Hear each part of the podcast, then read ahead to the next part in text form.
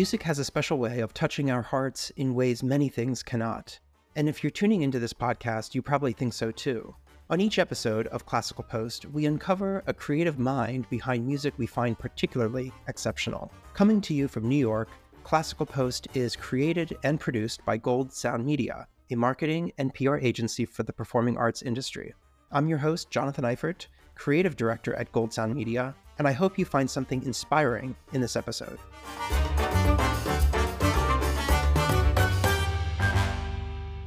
There's an interesting dichotomy baked into the act of composing. Although the music that composers write reflects their own thoughts, emotions, and perspectives, they need to hand that music over to other people to bring it to life. But for Andrew Bennett, a Canadian composer of experimental electronic music who records under the moniker Factor Eight, his own voice is the driving force behind his 2022 album, II. Although that was never Bennett's plan for the album, it proved to be a creative breakthrough. By manipulating the vocals using a raft of technologies, he created a vast, mystical soundscape that's profoundly personal to Bennett. The new album became an avenue for revealing his struggles with mental illness and raising awareness of the stigma around bipolar disorder. Mental health advocacy has always been part of Bennett's mission as an artist, and he is donating proceeds from digital sales of II to the Canadian Mental Health Association Saskatoon. In this episode, Bennett and I talk more about the creation of the album and how the process inspired him to continue using his voice as the primary canvas for his music. Plus, he shares how the act of collaboration fuels his creativity, why a Vitamix blender is the most important gadget in his kitchen, and the importance of the visual arts in his sound-based work. My name is Andrew Bennett, and I create experimental electronic music under the name Factor Eight, and I have historically used more orchestral sounds, and more recently I create music relying solely on digital contortion of my voice to create the entire song structure. Let's talk about aesthetics outside of music. Where do you find inspiration to create? Is there something you can point to, a source? I'm open to influence from all different kinds of art. I've developed an appreciation for performance art recently, and that's made its way into my own work as well. I also teach dance. Dance has had a large role in my life, and so that's naturally had an influence. The rhythms and textures in dance has definitely crossed over into the music that I write or into my creative process. And I've also realized recently that I was probably exposed to more songs and artists from various eras through dance that I otherwise probably wouldn't have heard. So that definitely influenced the kind of music that I ended up making or just even choosing to pursue music. I'm also just very inspired by people just outside of art as well. Just like people who are just really passionate about what they do and are committed to pursuing excellence in what they're passionate about. Like an example, like one of my favorite documentaries is Jiro Dreams of Sushi. Just the story of this person who just dedicated their life into just becoming, you know, the world's best sushi maker. Like, it was just such an inspiring story to me, and just stories like that, just like I find it really inspiring. Just dedicating your life towards excellence and what you're passionate about. If we think about other creative fields, I know you talked about dance specifically, but design, architecture, fashion, film, kind of these other creative industries, do any of those inspire music making? So I really, there isn't any one in particular, to be honest. I really enjoy going to art galleries and reading, the intention behind and the stories behind how various artworks were created. I also am quite passionate about visual art and creating visual art with my music. I work with a visual artist named Kenton Duke, and we've worked together for over 6 years now on creating visual assets to go along with my music. And I personally just find photography also very inspiring and you know, sometimes I think that if for some reason I lost my hearing or something, or just music didn't work out for some reason, I would pursue visual art and specifically photography. I just find finding interesting takes on the world around me, you know, playing with the light and shapes. And I think the one that stands out for me from everything you mentioned, like art, design, architecture, fashion, I think architecture like might stand out the most, because I really appreciate very purposeful, mindful architecture, like really well-designed architecture, and also creating photography and videography and creating interesting takes on architecture, almost like a collaboration.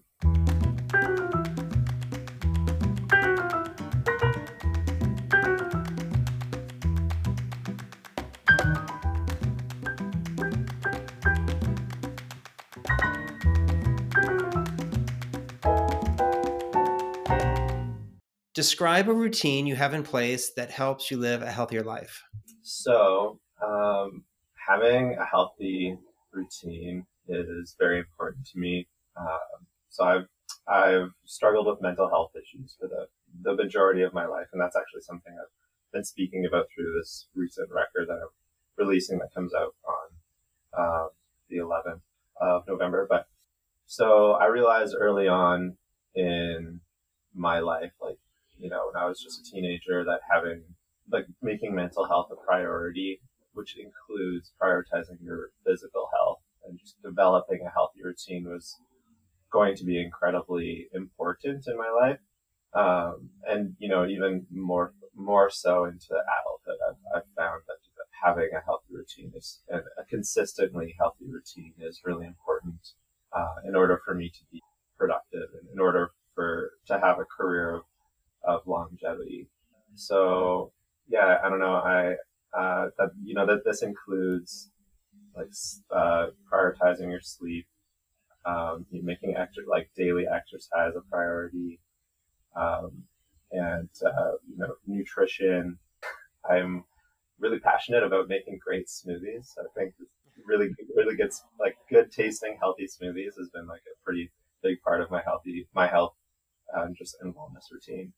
And then on top of that, just, you know, mindfulness and finding space in the moments in between everything to be mindful. You know, developing a mindfulness meditation practice has been really helpful in my life. You know, just not only in managing, just mental health issues, but just in order to maintain focus, in my work. If there's something that energizes you to keep going and create, what is that specifically? So, something that really excites me and energizes me in my creative process and just in my career is is collaboration, and the idea that, you know, new and exciting opportunities to create with others, you know, whether that be, you know, working with a director on creating some music for visual media, or working with a fellow artist or a visual artist, that these opportunities could be, you know, right around the corner, the next day, that you could encounter someone and create something with them that, you know, wouldn't have existed otherwise. And just the opportunity and potential to collaborate with others is just incredibly exciting to me. And, and sort of the unexpected nature of something serendipitous. I find that really inspiring and exciting, and it does energize me and fuel my creativity. But again, in a more sort of pragmatic sense, I think developing a healthy and consistent routine across sleep, exercise, nutrition, mindfulness is really irreplaceable in providing consistent actual energy in my life and allow for a career of longevity. One thing I wanted to mention is there's a book I read years ago now called The War of Art by Stephen Pressfield. And he talks in the book about how inspiration strikes every day at 9 a.m. when it's time to work, you know, and that we can't really rely on these transient moments of inspiration or excitement to carry us through, and that you just have to, you know, maintain a consistent and disciplined routine of creating.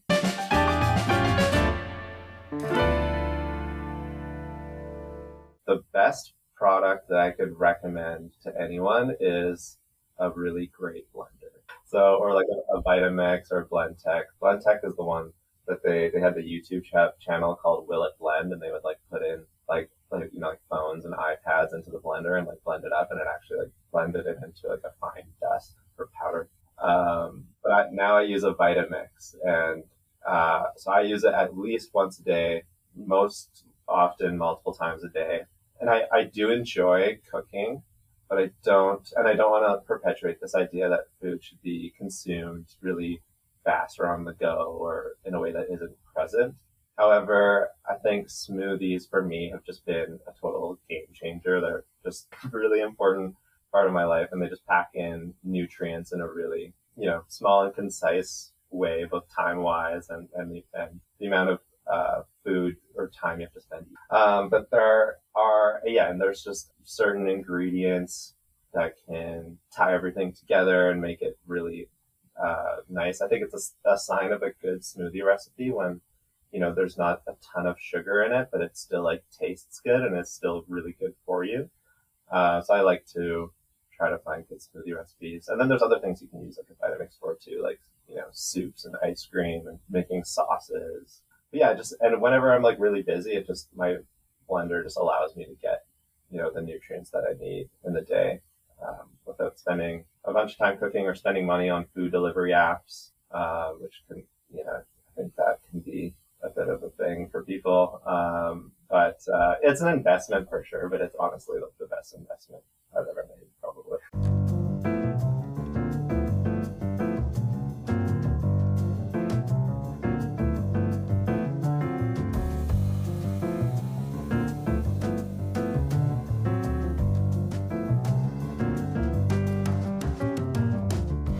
So I've been to New York City a few times. I was just in Brooklyn, actually, for a music conference called Mondo, which was really awesome. And I actually found like one of my favorite things to do when I'm in like new cities or just anywhere in general is find great smoothie spots.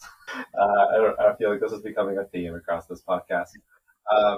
And so there's this one spot I found called Nem Smoothie Bar, and it was like it's sort of this outdoor bar, and it's only open during the summer months. And the person who owns it was super cool, very friendly. Their smoothies are really great, very unique, very healthy. So that was like one of my favorite. I'll definitely return back there if I ever end up back in Brooklyn. Yeah, and just like finding just like cool cafes. I'm also passionate about third wave coffee or specialty coffee, so I always like to, you know, venture around and find cool cafes and spots as well. I have heard of these coffee beans that, I don't know if you've heard of this, but they've been like excreted by these monkeys. Yeah, and I guess like the way that their digestive system like processes the beans, and then they obviously like clean them and everything and sanitize. I don't know. I don't know if I would actually be open to having a cup of that coffee, but apparently it's like very expensive, very exotic, very like tastes better somehow. I don't know. It's a pretty, yeah. I feel like, yeah, I would love to check that place out next time I'm in Brooklyn. Let's pause for a second. Are you an artist or work at an arts organization? I founded Gold Sound Media to help you expand your audience through social media. My team and I work closely with clients around the United States, directly shaping their messaging through customized strategic content. One of our biggest success stories is our work for the Clyburn, where we drove 25 million viewers, making it one of the most watched classical music events of all time. Get in touch to speak with me directly about how Gold Sound Media can help you. Just head to goldsoundmedia.com. Now, back to the show.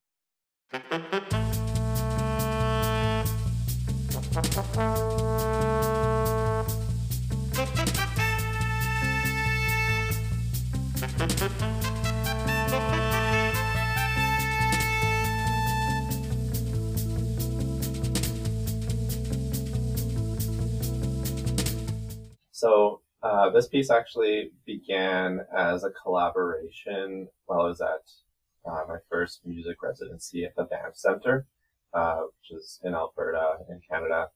in the Rocky Mountains. And I was working with another artist who I just met there. Her name's Armin Bazarian. And we were just kind of in the studio, just sort of experimenting together, exploring unique ways of recording vocals, like two microphones. And we had a harmonium that we had the opportunity to work a bit with. And so Armin recorded some vocals, and I sort of treated his vocal takes like a sampled instrument. And I like warped and transposed it in Ableton and sort of contorted it into various chords and melody and textures. And actually, this sort of served as the foundation for what I do now, creating music out of only my voice. It's like a very similar process. Armin also, he played this really beautiful melody on this upright belted piano that we had in the studio as well. And then years later, we didn't really create, they were all just sort of ideas. We didn't really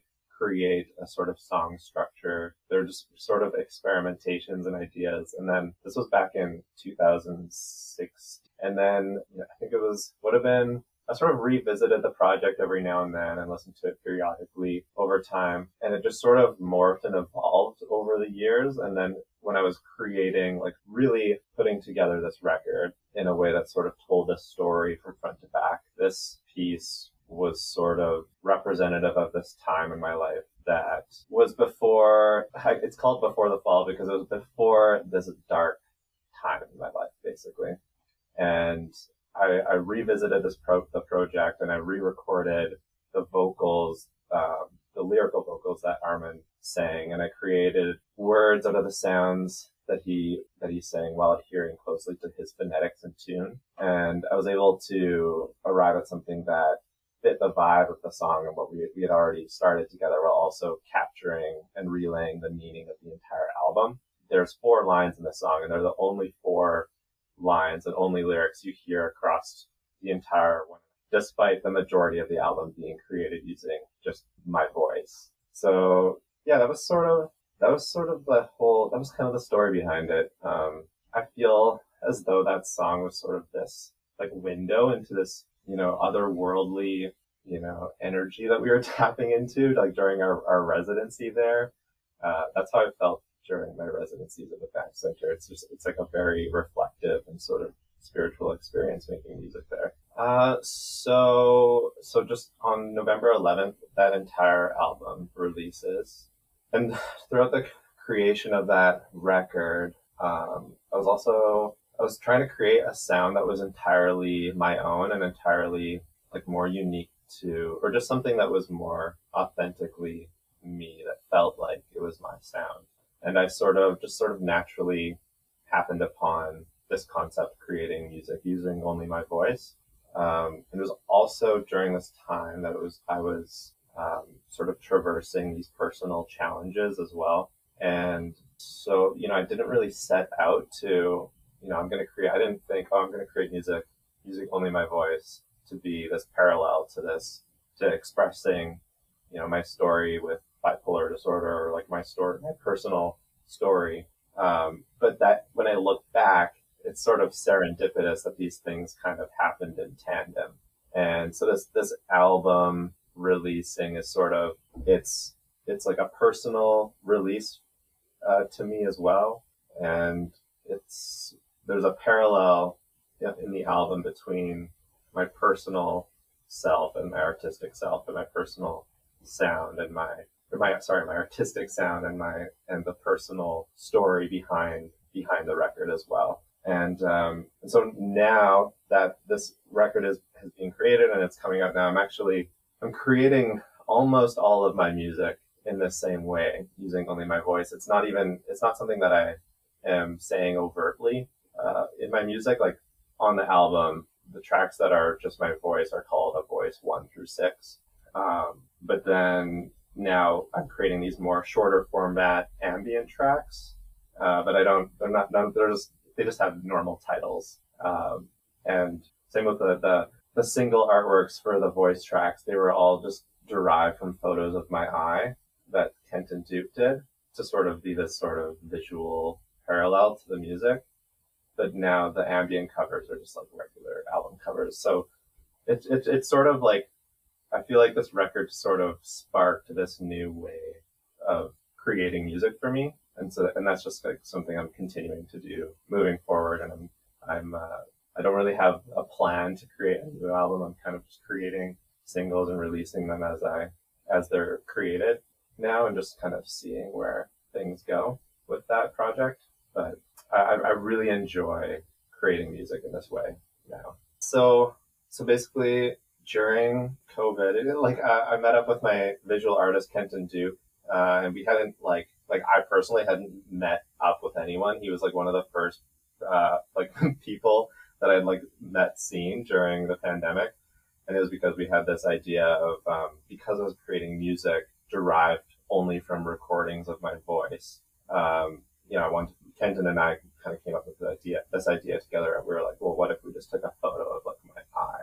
And then he sort of edited it and contorted it to create these different visuals. And none of the photos, or some of them, look like they might resemble an eye, but they're just sort of these abstract kind of symmetrical, I don't know what you would call them, visuals. And, but yeah, I went over to his place. He took a photo of my eye. He had to shine this really bright light into my eye. And I actually feel like maybe we might have damaged my eye a little bit because of how bright we had to hold the light was and how close we had to look to my eye. But, it was all worth it it's just what you have to do for art, It was all for a good result, I guess. But yeah, so I post them on my social media, on my Instagram, which is Factor 8, 2 words all spelt out, the number 8 spelt out. But then also on Spotify, same thing, Factor 8. All the single artworks that are a voice, those are all derived from photos of my eye. So there's 4 singles released, and then there's 6 total on the album for the voice tracks. Yeah. And I do just want to say, you don't have to, it's up to you whether to include this or not, but I always just sort of give this caveat that, because I didn't initially intend to create, I didn't start the project going, I'm going to make music using only my voice. I was just sort of letting the process be as natural as possible. I was just I don't want to make music to a certain length or to a certain tempo. It was just sort of, I was just sort of letting the sounds that came out be as authentic and raw as possible. And when I went back, so it was a voice 1 and 2 came from the same project. And when I was mixing it, I realized that in a voice 2, there's, one of the sounds was derived from a snapping that I made into the microphone, but I wanted to let that project, and I could have changed it. I was mixing the song at that time. And I just ultimately decided to respect that project was to begin with. And it was sort of this foundational piece. And then after that point, I set out to create all of the music using only my voice. That sound made its way into a voice 6 as well. But anyway, I always just tell people, because I just try to be as, honest as possible with everything.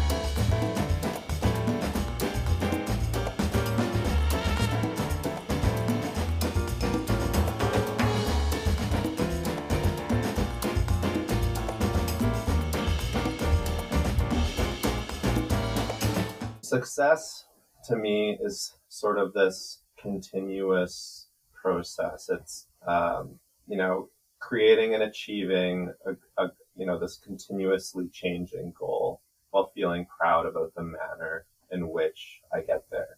And I think it's this ever-changing process of progressing toward a goal and having that goal sort of morph and evolve as I come close, almost like the speed of light, how you can't, we can come close, but you can never really achieve it. And as you come close, then time or space bends, or I don't know, I'm not a physicist, but from what I understand, it's something like that. And that's how success feels a bit to me. You can come close, but never quite get there.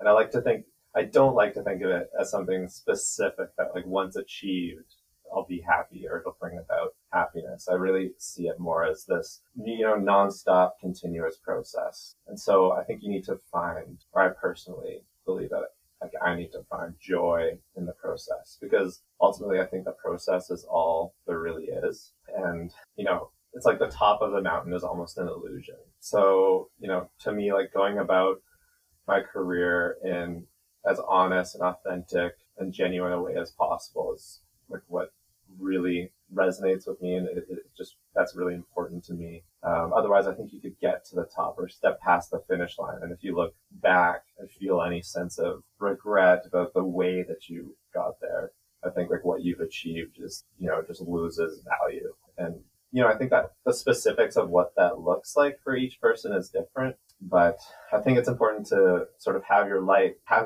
think it's important to have your eye on the light at the end of the tunnel, while also recognizing that the tunnel doesn't really end. And so, like, surrounding yourself with other hobbies and other things to focus your attention on, so that you're not constantly consumed by the work and consumed by this idea of trying to meet these goals or like achieve success.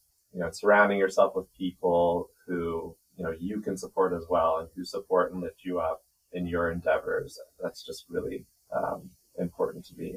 And something on a related note is that I think, you know, people don't necessarily remember. I heard this. This is like a quote that I heard somewhere. But people don't necessarily remember what you did, but they will remember how you made them feel. And so that's just like something that is just like a reminder of that, like, when you're on the process and like the, you know, the road to success, to remember to, you know, value the connection of those around you as well. Yeah. And I think that includes yourself as well. Like, are you truly successful if you're running yourself into a wall and pushing through it and compromising your physical or mental well-being? I don't think that can be success, because, you know, I'll be the first to say that I'm kind of guilty of that in particular in the past. And I've been faced with some, like, you know, personal physical consequences of having lived in that way recently. But this is all just to say that I think success runs so much deeper than like what, you know, your CV or your LinkedIn profile looks like. And then, yeah, just finally, just finding peace in the moments in between. I heard something like happiness is the ability to sit alone in a dark and silent room with your thoughts. You know, the ability to sleep soundly at night, to be alone with your thoughts and proud of what you accomplished throughout a day, and also in the manner in which you went about it. That is success to me.